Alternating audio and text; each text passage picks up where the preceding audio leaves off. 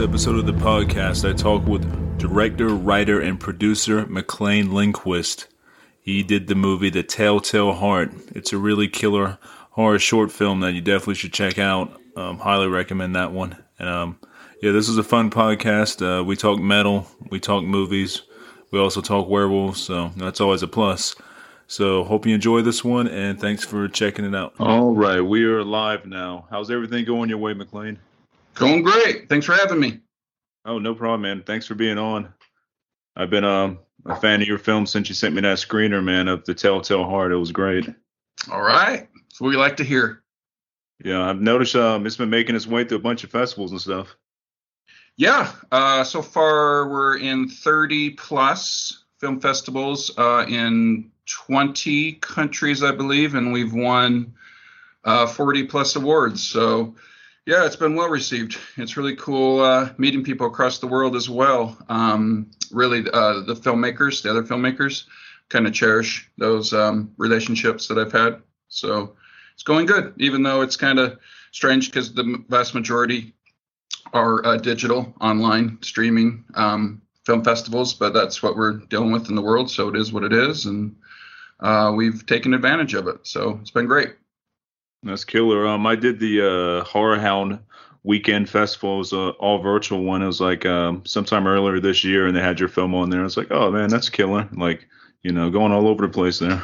yeah, Horror Hound was really cool. I think we won an award from them as well. It's hard to keep them straight, but yeah, Horror Hound was great. And I uh, that's fun for me because it's a term that I have always used, a horror hound. So, yeah, yeah, that, that's a cool term and it's catchy too. So, like horror hound. Yeah, I've used that before. I knew about the magazines. Like, oh yeah, I'm a horror hound. You know, I'm always looking for different horror movies and stuff like that. So, and it was cool when I found out about the magazine and stuff. So, you can sniff it out.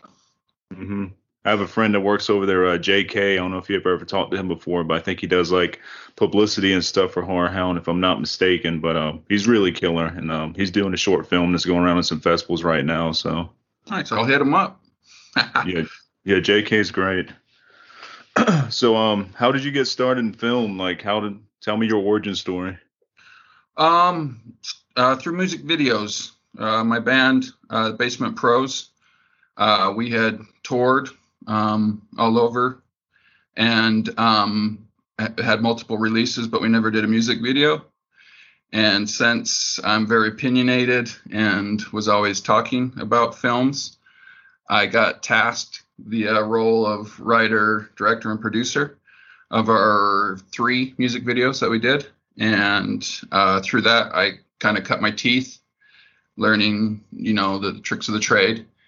And each one just uh, became bigger and bigger. And it was kind of just a natural progression, and very organic to then do a, a short film. And I've always thought the Telltale Heart would make a really cool short film because it's an incredibly cool short story, and uh, also I, I think it just uh, deserves the justice of a you know kind of modern take on it. So it's you know slick and intense and maybe a little gory. And uh, I figured that'd be a good start as well to get into film. So it's my first film, and um, it's been really well received. Uh, I just have a, a strong passion for the, the craft of, of filmmaking and um, just kind of went for it. I believe if you uh, just truly work hard towards something and, and have a true passion, you're going to put yourself in the position to uh, maybe capture you know lightning in a in a bottle. So, and I, which I believe that we did with the Telltale Heart. So, music videos brought me here. That's killer. Uh, what kind of music did you play? Uh, our fans call it hip rock, mm-hmm. which is fine by me. Um, we're eclectic, uh, kind of across the board, but that's really cool with uh, you know music today. Uh, that kids uh, aren't defined by the the boundaries of genres of music. When I was coming up, you couldn't listen to punk and heavy metal. That that was a big no-no. You couldn't listen to country and say pop music. You couldn't listen to even R&B and say rap or hip hop. which is just insane when you think about it. And nowadays, kids are just like, I like that song. They don't even, you know, recognize it as a genre, um, being any different than any other songs that they hear. They just like it. And that's awesome that those walls have been broken down. So. Yeah, that's definitely killer, man. I listen. Well, I was in a band for uh, about 17 years of my life. I was in a kind of a black and sludge metal band, and we um, nice. toured across the United States a few times, and you know, put out a good bit of material and stuff. And um, yeah, you meet a bunch of different folks doing that, like different tastes in music. You know, myself, I listen to everything from Drab Majesty to the Smiths, all the way to like you know Primitive Man and some of the heaviest metal out there and stuff. You know, but uh, it's great to have like a a nice spectrum of stuff that you like. You know. Yeah, I lean towards. I mean, I mean, I've never heard a genre uh, that I don't like. It really bothers me when people say that uh, when you ask them what type of music that do they like, and they say I like everything, and then you, you, say so you're a big Cannibal Corpse fan. No, you're a big Slayer fan. Oh, I can't stand that. You like Tupac. I can't stand rap. Just whatever it is, you know. It's like you mm-hmm. don't like all forms of music. Um, I've never heard a, a, genre of music that I didn't like. There's some that don't really move me much. Bluesgrass would would be one, but mm-hmm. um, yeah, you know, it's just uh, find you know whatever moves you and that's what m- music does. Uh, i tend to to gravitate to the darker stuff so i like you know hard rock and heavy metal and um, the, the, extreme metals as well. Um, so i'm sure i would have jammed your your doom sludge band. Yeah i have to send you the link once we get done talking and stuff. I'll cool. send you a link to it and stuff our bandcamp page and stuff so yeah i have uh, gentry densley uh, playing some guitar for joel pack on the score for the Telltale Heart, and he's in Iceburn and uh, Eagle Twin, which are on Southern Lord. Oh hell yeah! Their new, album, mm-hmm. their new album's real sludgy. Iceburn just put out a new album. It's really good and it's really doom laden, and um, they've kind of gone away from their jazzy thing. It's just like straight up kind of Sabbath, um, you know, Masters of Reality type stuff. Mm-hmm. Yeah, that really struck stuck out for me too with the film was the soundtrack, man. Like the heavy metal riffs, like you know, towards the end and stuff. Like, okay, this has got some uh, some dark shit going on, you know, music wise. Yeah, I was listening to Neurosis, which I just thought was a really good kind of you know linear connector uh, as I was writing the the screenplay. Um, that just kind of you know they they obviously with the name like Neurosis, they're dealing with psychological stuff, and they're very, you know, kind of um, deep and intellectual band that's um, also incredibly heavy, you know, defined. Yeah, one of my favorite bands. yeah, so yeah, mine as well. I've I've seen them numerous times. Uh, you know, I just I, I, love everything about Neurosis, and um, that obviously was a big influence on me within the writing, but um, e- even more so with with Joel. Uh, I, I referenced some neurosis stuff, and um, you can hear it in there. Um, but yeah, I, I didn't want to do the kind of traditional where it's like you just drop in a white zombie song and it's like oh i you know i get it it's horror i wanted to do something different and so the the the entire score the whole soundtrack is a character in and of itself where it speaks and it also you know listens and um it's just it really the music and sound uh, both just took my my movie to the next level. But there's so many movies, famous movies that are that way, where if you pull out the sound and the music, it, they're not as good. And so, you know, being coming from a, a music, musicianal, I'm a musicianal from a music background, um, I wanted the music to be, you know, a, a really strong you know character within the, whole movie. So that was that was from jump. And i wanted to also not do it. So um i didn't want to be that guy. So i had joel pack do it and he did you know way better than i ever could have. So yeah. Music is my life that's killer, man. And um, a good soundtrack and a good, you know, it really provides an atmosphere to a film and it can make or break a film, especially for me, because, you know, music is a big part of my life as well. So, you know, if the soundtrack is weak or, you know, something like that, it is the movie can suffer.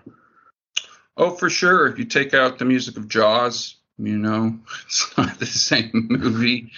Um, and also, but then on the, the flip side, there's your, you know, a movie like No Country for Old Men has no music. So, mm-hmm. um, both work, you know, uh, very well. The absence of, of music, you could only do that for so long. But yeah, it just sound and music go hand in hand with moving pictures for me. It's I think my movies will always have um, a very musical touch to them, but not like in the sense of Paul Thomas Anderson or you know Quentin Tarantino or whomever. Um, we we did something different, and I'll continue to kind of subvert you know expectations, so you can expect that.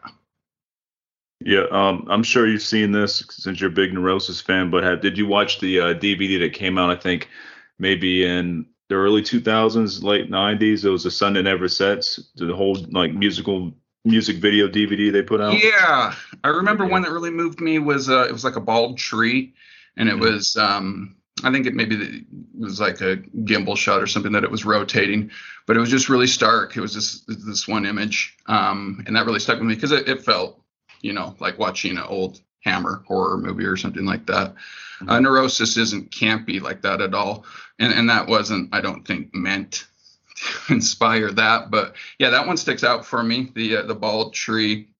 I don't think it's set against the full moon or whatever, but it's just this this dead tree in a field. it's really moving. Mm-hmm. They're just incredible. Everything about them.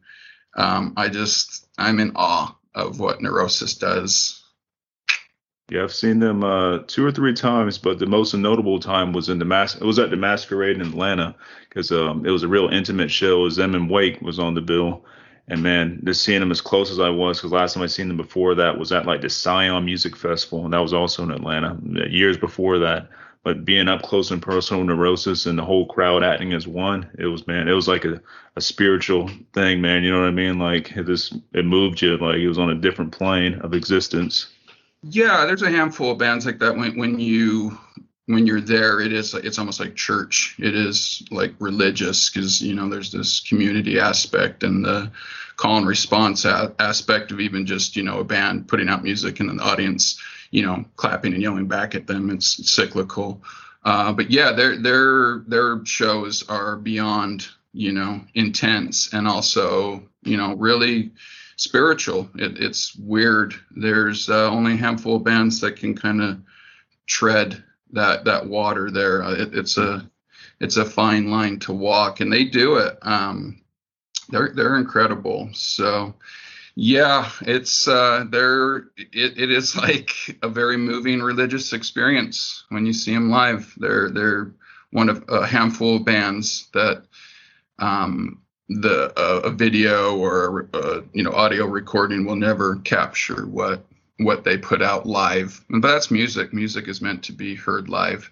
And they're really loud, which is awesome as well. Mm-hmm. Yeah, I've seen them. I've seen them a handful of times throughout throughout their uh, history. So uh, I've I've been there for Neurosis. I, I love them. So uh, and it's, it's cool seeing them and, and other bands like Melvins and High on Fire and, and other bands getting recognition now and uh, building their audiences still. So kudos to to holding the uh, the hard rock heavy metal you know candle or flame and, and keep it burning. Yeah, most definitely. And I just think it's killer how you know neurosis ties into you know some of your motivation for the telltale heart. You know this is really awesome because I like when music or metal in general can tie into like horror. You know, it's a good combo. Yeah, you know, initially I, I, kind of oscillated between should this be symphonic, uh, should it be electronic, should it be you know kind of doom sludge heavy metal, um, and you know went went all three ways, and then we realized why why don't we do all three? And it breathes. It's a, it's a, you know it's a movement in and of itself. It's progressive, and you know um, it's just, it worked really well. Uh, and uh, the the musicians that that Joel brought in, kudos to all of them as well. So uh, Megan Allman, uh, Aaron Child, Sophie Blair, Gentry Densley, and, and, Joel himself. So they just knocked it out the park, and um, I am super grateful. How was the uh, casting process for this? Because um, I know uh, Sonny was fucking awesome, and so was the guy that played the old man. Man, he's super creepy. Like, how yes. did the casting go for that? Well, so I, I hooked up with, with Chris Hansen, world-renowned um, special effects makeup artist. Mm-hmm. He was the first person to sign on, and that instantly gave me credibility. And he said he knew someone for the narrator, and he introduced me to James C. Morris, um, who played the old man. Uh, mm-hmm. Pretty quickly, I realized, you know, he's a he's a makeup artist, if you will. So he's the, the man of a thousand masks. So he's a you know, he you throw some plastic on him and paint him up, and he he does the rest. He's a really talented actor. So I realized this is my old man. Uh, I wasn't going to cast someone of that age and punish them with 19 hours on set and having uh, you know 150 pound Sonny Grimsley laying on top of you for 45 minutes as we light the shot, you know. So that was never going to happen. Where I know people have referenced like, why didn't they use, you know, a 90 year old guy? Well, I'm not going to punish people like that. But James was incredible. Um, he his role. I only took the two lines out of the uh, story. My my brother did all the the dialogue. Uh, for the movie, and I just took the couple lines that are in the story, and and that was two lines for the old man. Mm-hmm. And when James walked on set, it was just instant that, oh, I've got to get more lines for this guy. So we wrote lines that day and then he performed them the next day where that was not an initial script, but just seeing James do his thing on set, it was like, oh, okay, it's official. I need this guy talking and interacting with the narrator because he's just he's too good. Yeah, and speaking of too good, Sonny Grimsley is too good. So he's just incredible, and uh, all the accolades that have come his way, he totally deserves. Um, didn't know that he was a method actor until he was on set the first day, which threw me. Um, but I just kind of stayed away from him and uh, just whispered in his ear at times and uh, just, you know, kind of encouraged him to, to, stay in the character, which he didn't really need help.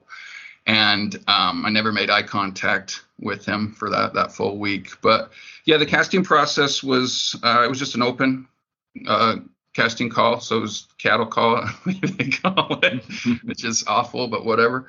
Um, yeah, and I figured, oh, this is going to be really hard to find these people to fit these these roles that I wanted.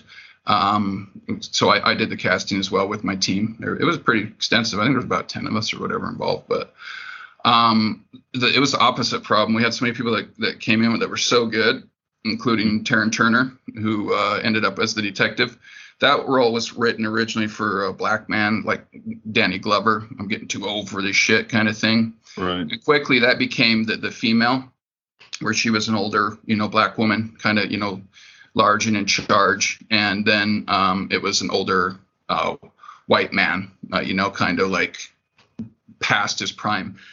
Not very aggressive, not intense or whatever. And Taryn came in. We all figured he was reading for the narrator, and he's this big guy. I was like, oh, huh and uh, but he read for the detective, and pretty quickly I realized, oh, this I think this is the guy, and uh, this is where the character needs to go. He's more of an intense person. He's he's not really burned out. He's just you know wants to go home. And uh, then that changed the next role as well, which was Micah. Uh, and uh, she she came in and, and I, I, connected with her as well. So I figured, okay, yeah, she's she's the the police officer. And it, originally, it's kind of her POV. She, uh, if it was a full length movie, it would basically be through her eyes. And um, to me, she's the hero of the story. But uh, yeah, so the casting, it was tough uh, as far as picking uh, who was going to play what and all that. Uh, other than James, he, he signed um, right on the dotted line, so to speak, uh, without even reading the script. He just he came on board, and uh, we we had those four, and uh, we were off to the races. We did a ton of uh, pre-production, so a lot of uh, rehearsal, and um, and then also blocking as well. So, and my brother did the second AD work, which he was really great with the actors as well. So. Mm-hmm. That's killer. And how did you and um how did you get Chris uh how did you get Chris Hansen on board? Uh, just I guess he liked my style. I just liked it out. Yeah, uh. I you know because he he wasn't the first person that I reached out to. He's actually towards the end where it's kind of disheartening. Uh, I got a lot of no's mm-hmm.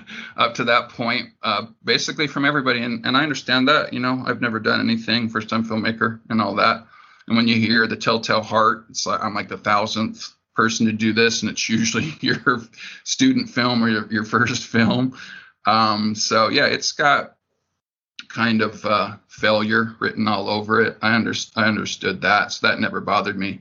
But mm-hmm. Chris, uh, we just connected um, over Chris can talk. Um, probably like a two, three hour phone conversation. He was like, yeah, uh, let's do this. And uh, I was in his studio, which is like a dream come true as, you know, a, a horror hound, mm-hmm. a kid that you're in a special effects makeup studio and designing. Yeah. Stuff for a horror movie was just like, oh man, if the, uh, the 10 year old McClain could see himself now, he'd be pretty impressed. So that's killer, man. Um, what kind of films did you grow up with that you love, like horror films? Horror films. Um, my, my favorite of all times, Evil Dead 2. Nice. But uh, like The Exorcist shook me to my core. Um, and then going back, like The Omen and Rosemary Baby are also really good movies. Mm-hmm. Uh, Halloween got me. Um, the Thing for sure. Like there was a lot of like uh, kind of flops that ended up on late night TV, cable TV, Turner stuff. Uh, so like The Thing, uh, John Carpenter's The Thing, and also the original um, uh, on on Turner as well, and and seeing like War of the Worlds, The Fly, uh, The Blob, uh, Invasion of the Body Snatchers, and then to the 80s, you know, it just like exploded. And so one that really stuck out for me was Hellraiser and Hellraiser mm-hmm. 2. Um, but yeah, I mean, it, it's endless. The Shining was like massive. Uh, that was like cultural to me. I hadn't even seen the movie, and um, I probably knew more about it. uh, you know, most mm-hmm. people had seen it. Um, American Werewolf in London, The Howling, um, those were just like movies that I saw. The Howling was the first horror movie that I saw, and shortly thereafter I saw American Werewolf in London. So I'm just a solidified werewolf guy. Um, but yeah, I mean, it just it goes on and on. I love Italian horror, so Argento's, you know, really kind of the tops for me. Bava and, and Fulci are great as well, and and others. But yeah, Italian horror. Uh, South Korean, uh, Japanese, British. You know, mm-hmm. I just I, I, love horror across the board, and also like you know throughout history as well. So the Dr. Jekylls, and Mr. Hydes, and uh, all the Universal Monsters stuff. Uh, the list goes on and on, and then Gateway stuff, Gremlins. I love all of Joe Dante's stuff. Uh, yeah.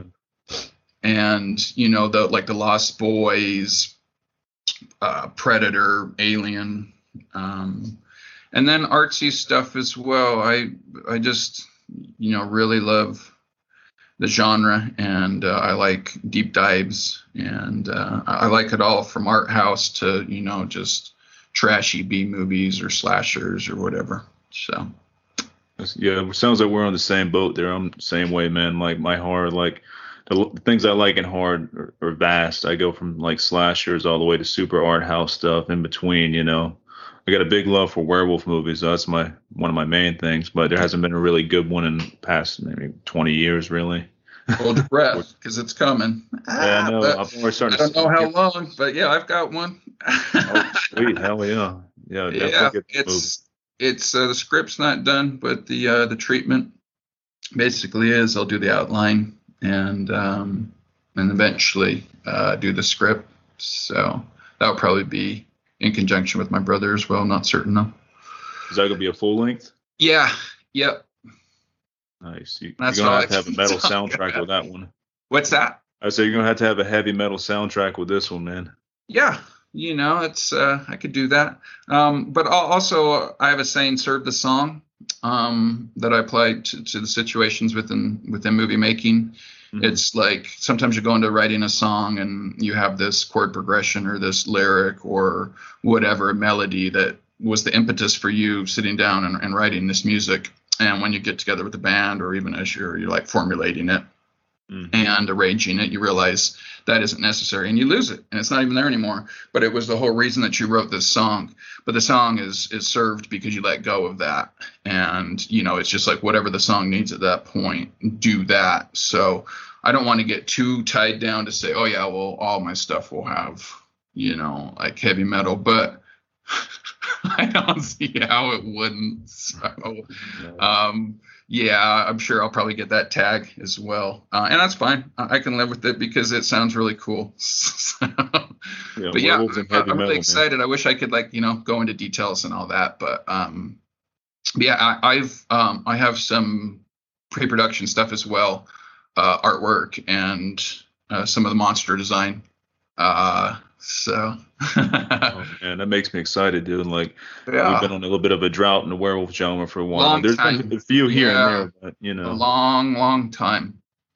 Um, yeah, they're just just most most werewolf movies really uh just swing and a miss, mm-hmm. um, if you will, uh, just are off for whatever reason. Um, yeah, and it's a shame. It, they deserve better werewolves do.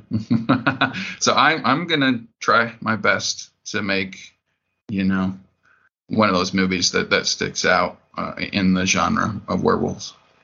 Killer, yeah. Maybe it'll replace the whole zombie genre, man. Because I'm so burned out on zombies. It's not. Yeah, I mean, zombies have been like what past 15 years straight zombie everything. Fucking. Yeah, well, I guess. I don't know if you can be traced to anything, but it kind of feels like was it Danny Boyle? Um, with uh, 28 days later. I kind of I know they're not zombies per se. Um, yeah, but, that was kind of a big jump uh, off infected, point. But but that that and then um, uh, Dawn of or yeah Dawn of the Dead. Um, was that Zack Snyder? I think. Yes. Yeah. Um, and that was great too. Like, oh, what, what, what? I, I really liked both of those remakes, or, or that remake, and and and I liked what uh, 28 Days Later did, where kind of you know flipping the genre on its head. But yeah, shortly thereafter, it was just an explosion. I remember joking uh, when I was in school up in Portland, Oregon. I had a, a, classmate, and he was like, "Oh, zombie movies are about to explode." And I was like, "Oh, whatever, dude." I mean, you, there hadn't been a zombie movie in. I mean, from that point, it was maybe Savini's uh, Night of the Living Dead was probably, or uh, around that time, maybe. Um, yeah, that's probably it. Um, there was just nothing. And then it just became where it's saturated at this point now. But um, i think you know when something gets like that too it does provide the opportunity for a you know a slick movie that somebody is coming from a different angle you know? Mm-hmm. um, because everyone's expecting something so it, it's it's easy to you know kind of subvert that. So i'd like to take a shot at that maybe. Yeah put your style on it. You, yeah i mean I got trust in you, man. I think you could pull it off. You know, you the know, best, give something different.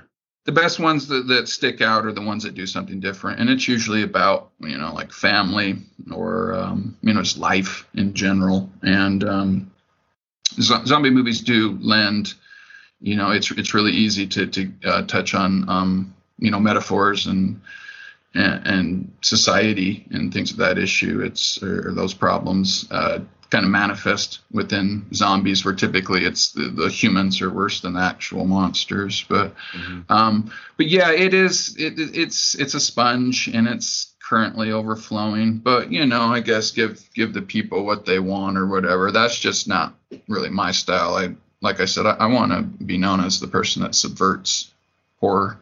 So. Uh, what kind of films have you been watching uh, recently that caught your eye? Like anything good you want to mention? Oh man, I'm I watch so many movies. Um, I watch at least a movie a day. Um, uh, I just recently watched because it was the uh, 44th anniversary, I believe. Uh, Suspiria, uh, nice. Dario Argento's.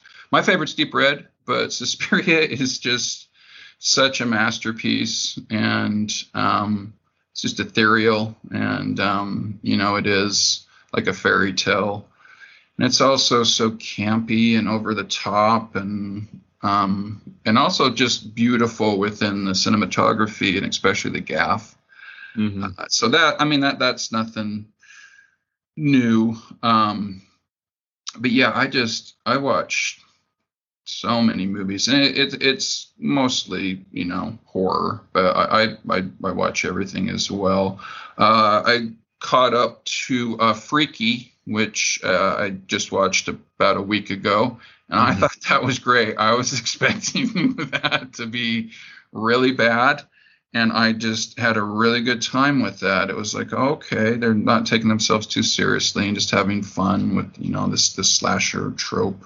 Mm-hmm. Um, and that's too that's cool as well. That there's a there's a few movies that are subverting um, the tropes, and those those are, are really cool. Um, what's is it, is it called Behind the Mask?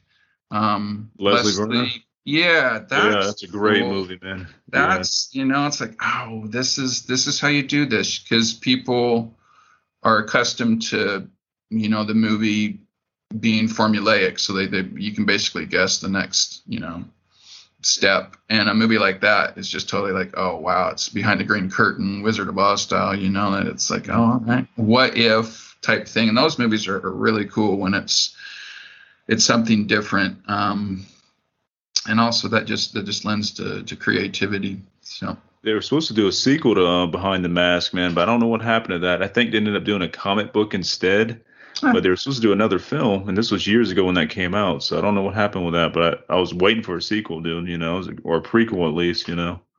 Yeah, I, I, could I could see them. You know, that that wouldn't feel like a, a, cash cow where they're you know milking it or whatever. That that that lends that story would lend to even a, a prequel or or pick up from that point there. Um, yeah, just so many movies, too many too many to name. Uh, I mean, you'd have to get into like subgenres of horror, and uh, then I could focus my brain more on picking out a specific movie. I keep track of all my stuff I watch. So I watch a lot of shit too, TV wise and movie wise. I uh, keep track on the Internet Movie Database app on my phone because my okay. memory is so bad. I forget what the fuck I just watched if it doesn't really hit me, you know. So I just keep track on that. I rate everything on there and stuff. And if something really hits me, I'll write a review and stuff. Throw it on my website. Nice. Like uh, today, I watched Censor. Have you seen Censor? I don't think I have.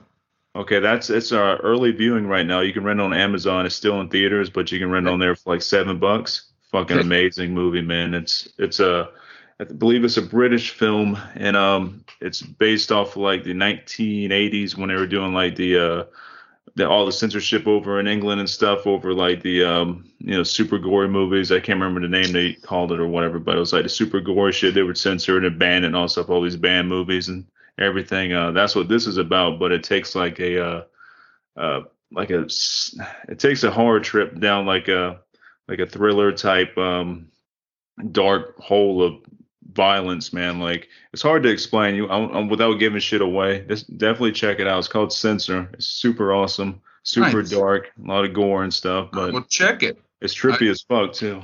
I like your your taste. Uh, video nasties, I think. Yeah, there you go. That's it. Video, video nasties. nasties. right? Yeah. So they, mm-hmm. um, yeah, and, and, kudos to whoever did that. It was all it was kind of similar to the PMRC in, in, in America that that made the list. Um, Tipper Gore and all that. And so it was mm-hmm. basically like, hey, check out these bands and check out these movies. so, mm-hmm. Some of them I never heard of, and it was like, oh man, thank God for this list. So yeah, that backfired.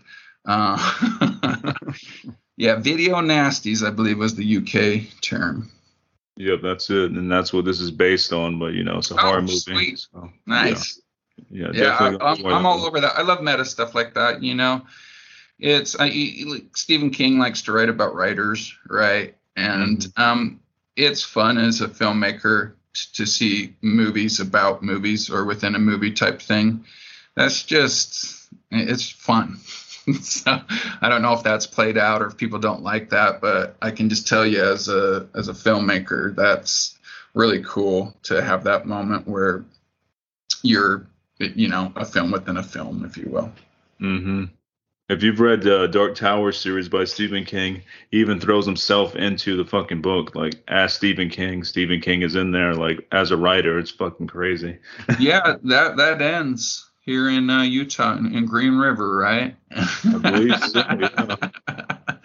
crazy. Yeah, Green River's nice. That's where uh, Powell pushed off down the uh, Colorado River. That's a, that's a, about the extent. I think there's um, there's a Blimpie there, which is nice. Mhm. Are you a big King fan? yeah. Oh yeah.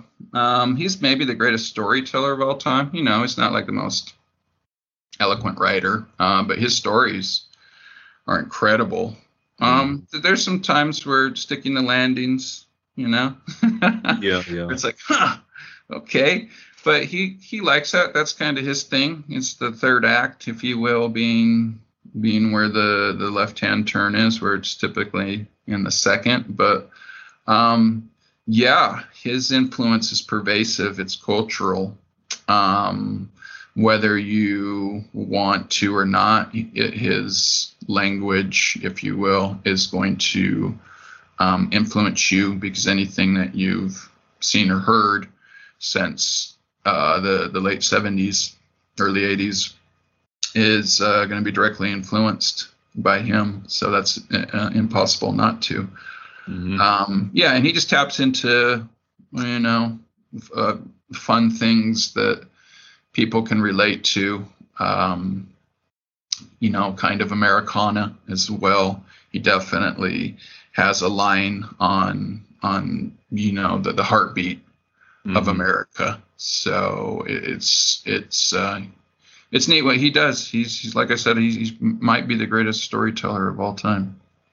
Yeah, I totally agree with that, man. For me, it's King and uh, Clive Barker. Those are two of the best, and that's pretty much all I fucking read or listen to. Yeah. to. you know? Clive's Clive's a genius. Um, like I, I mentioned, Hellraiser.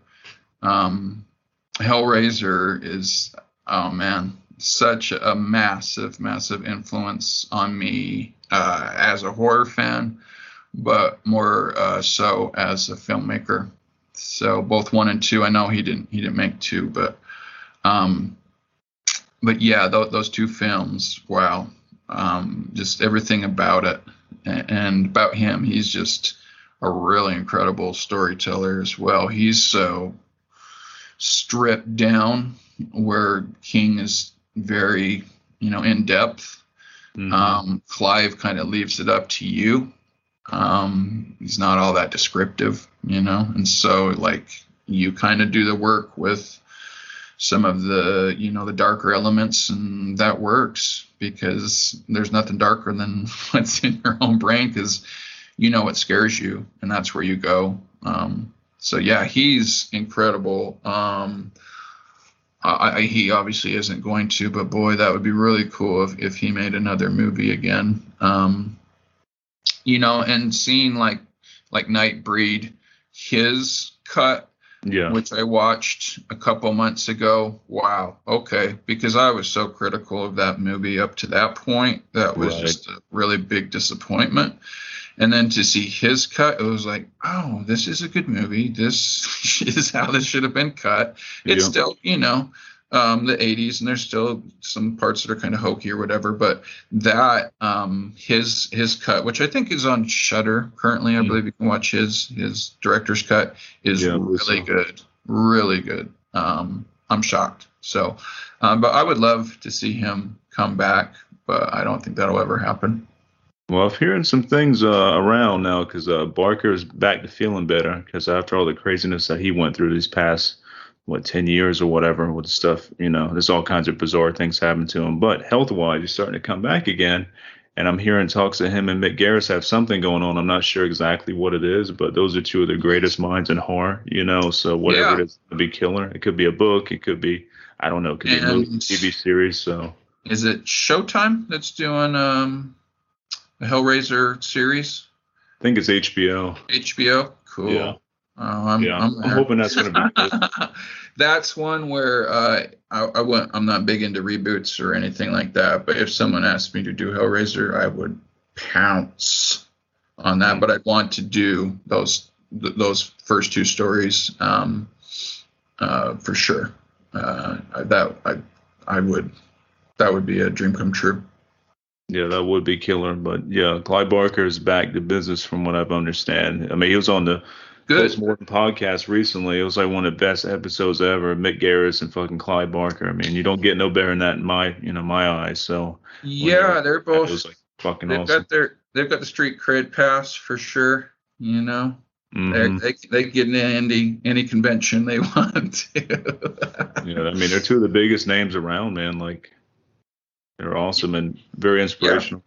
Yeah. Yep, both. Um, Mick's very you know diverse as well. Uh, he does a lot of things within the industry and uh, is very respected for a reason. And he seems I've never met him or anything, but he seems like a very genuine, uh, nice person. Yeah, I'm friends with him on Facebook, which is pretty badass.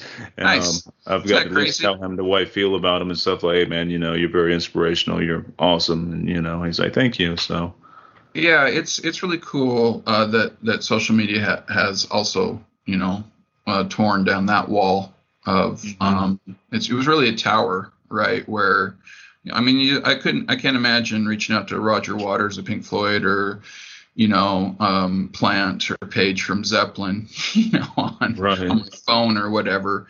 And, you know, like Tool in the early 90s as well, it, it, there's a reason that those bands still have that mystique. It, it was because they were guarded. Um, and I don't think you could do that nowadays. I don't think you could you be a mysterious band, if you will.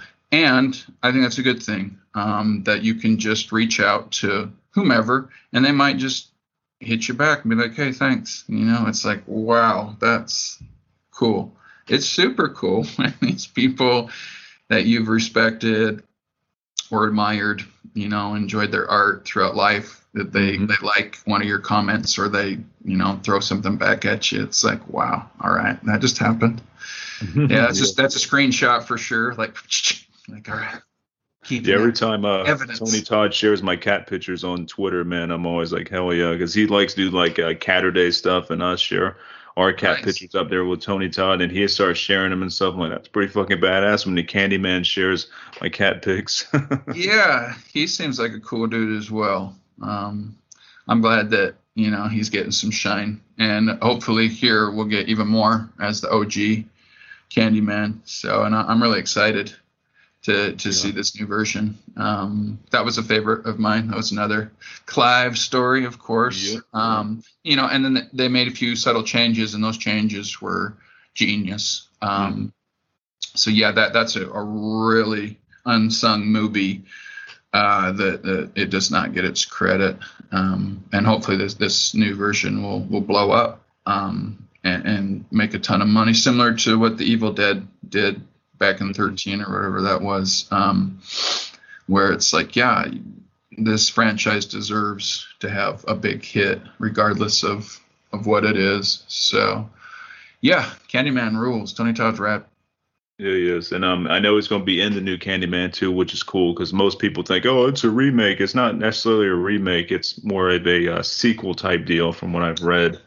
You know, yeah, it's going to it's gonna be it's different. You know, it was like, oh, don't do. It's gonna be a stupid remake. I'm like, no, dude, you read on it some more, man. You know. I'm for it. I'm for whatever. yeah. I'm excited to see it. Yeah, new horror, man. I've been looking forward to that one since uh, you know first got announced, and it got held back last year. It was come out last year around this time, but yeah. now it looks like everything's good to go with the film, and it's coming out this year, soon, very soon. Yeah, Halloween and Ghostbusters and another my movie. mm-hmm. So yeah, it's just it's it, we're a year off. It's basically like I took a whole year off. It sucks, but uh, and I feel bad that the movie's not out and all that. But um, what can you do? I can't control anything like that, you know, worldwide pandemic and all that. So. Right. I mean, we're living our own horror story right now. So. You know. Yeah, no, this is definitely it. And I, um, you know, Host, uh, which I there's there's a new movie. Host was awesome and and mm-hmm. just like flawless. Um, and I hope no one else tries to to do that because they're gonna fail. And also, I don't want to see any uh, you know kind of pandemic horror because it's already been done. That's why like people of my age, you know, Gen Xers, you know, we were ready for this. We grew up on these movies. We've we've seen this so many times. It's like, yeah, I know what to do. You know, when the the zombie apocalypse, if you will, hits. Um, I don't want to see any of that. That's no. I'm not I'm not, I would not do anything even remotely related to that, and nor do I want to see it. But if you want that uh, during the peak, last year host is just perfect. Yeah, totally agree on that. Yeah, definitely, totally. What kind of what what other future plans do you got? What kind of projects you have in the work that you can speak of? I know you got the werewolf thing going on. Yeah, I've got like mm, I've got like probably about five scripts finished, and then I've got some treatments, like I said, and some outlines as well. So it's probably about ten different things that I could work on or around there. Um, if someone wants an anthology uh, of Poe stuff, I have the cask of Amontillado, and I have the Black Cat already written, mm-hmm. and then I would have an actor playing Poe. Um, read the Raven, and in between that, kind of get interrupted and, and do these, you know, short stories uh, and short films, uh, anthology, you know, vignettes, if you will. So, um, yeah, there's that. If someone wants that, I also have a full length uh, feature, uh, Shutter Canyon. Uh, it's a very linear story, so it's different from uh, my other movies. Um, it takes place in a canyon. so, uh, and I've got a kids movie, part one, if you will, or I could extend it to a full length feature. It's called Nelson the Naughty Elf. It's kind of like the the elf on the shelf that those kids do, but this one's evil and possessed. Um, mm-hmm. Very Joe Dante ish um, gateway horror stuff. Um, that's done. Well, probably um, write part two um, this uh, this winter. I wrote that with my daughters. They came up with most of the stuff, so it was a lot of fun. Um, have little little kids, little little girls writing, help write my movie. Mm-hmm. Um, and uh, uh, my brother and I have got a, a couple of projects. Um, he wrote a book, Geist Passage, and um, we'll turn that to a screenplay sometime. And he's got a script called uh, Reaction. That's you know, it's in stages. It's basically written, but like any movie, there's so many rewrites, and you know that's just how it movies are made. Mm-hmm. And then. I've got a found footage um, treatment, and then three treatments. You heard that the werewolf one. I can't get into the specifics, but it's uh, they're all within the same universe and it's the same family, but they're not like connected. The movies, even the genres, are all different. Um, right. So yeah, it is. That is. I'll just say that's set down in the Four Corners area of um, the Southwest here. So Utah, Colorado, New Mexico, and Arizona. Um, so it's the Navajo Nation, um, and all the movies, those three movies, take place there. Mm, cool. So yeah, uh, and I've got um, I've got a um, an outline, and also I've started on uh, a script for Carnival of Souls, which is in public domain because Herk didn't um, register it. So here mm-hmm. in America, you can make your own Carnival of Souls if you'd like. And I'm yeah. thinking I just might. So um, someone picked it up in Europe, but uh, yeah, um, that's I'm really proud of what I've done with that so far. Um, but yeah, I got I've got a lot. It's just uh, whatever anybody wants. And then as far as the uh, Telltale Heart We've got uh, VHS tapes. Uh, we did a, a, special edition, small run, hand signed. We've got comic book, um, Telltale Heart, that we did in conjunction with the movie. Uh, Chris Bodley and uh, Zane here in Ogden, Utah. And uh, we'll be releasing, or at least having a premiere in October uh, here in Ogden, Utah. And also that day, we will release our Telltale Ale that we did in conjunction with Utah, a local brewery and restaurant here in, in, in Ogden, Utah. Nice. Utah, and uh, it's uh, Kolsch Mandarin Blood Orange, and they put um, a couple of drops of food coloring. It doesn't affect the taste, but the beer is blood red. Oh, so, badass. yeah, so we're excited about that. And then, you know, we'll be at the tail end of the film festivals here. And hopefully there's a, a path to a distribution, and then we can start on the next project, um, which I'm really excited about. And the next project, I have no idea what it's going to be. Um, so uh, if you want to write me a check for a million dollars and you like the sound of any of those, I'll make you a badass movie, dude. Anybody listening, you know, if you got a million bucks you want to throw his way, I would do it. It's a good bet. No, I mean, I, that, that's if I had a million dollars. Oh my goodness.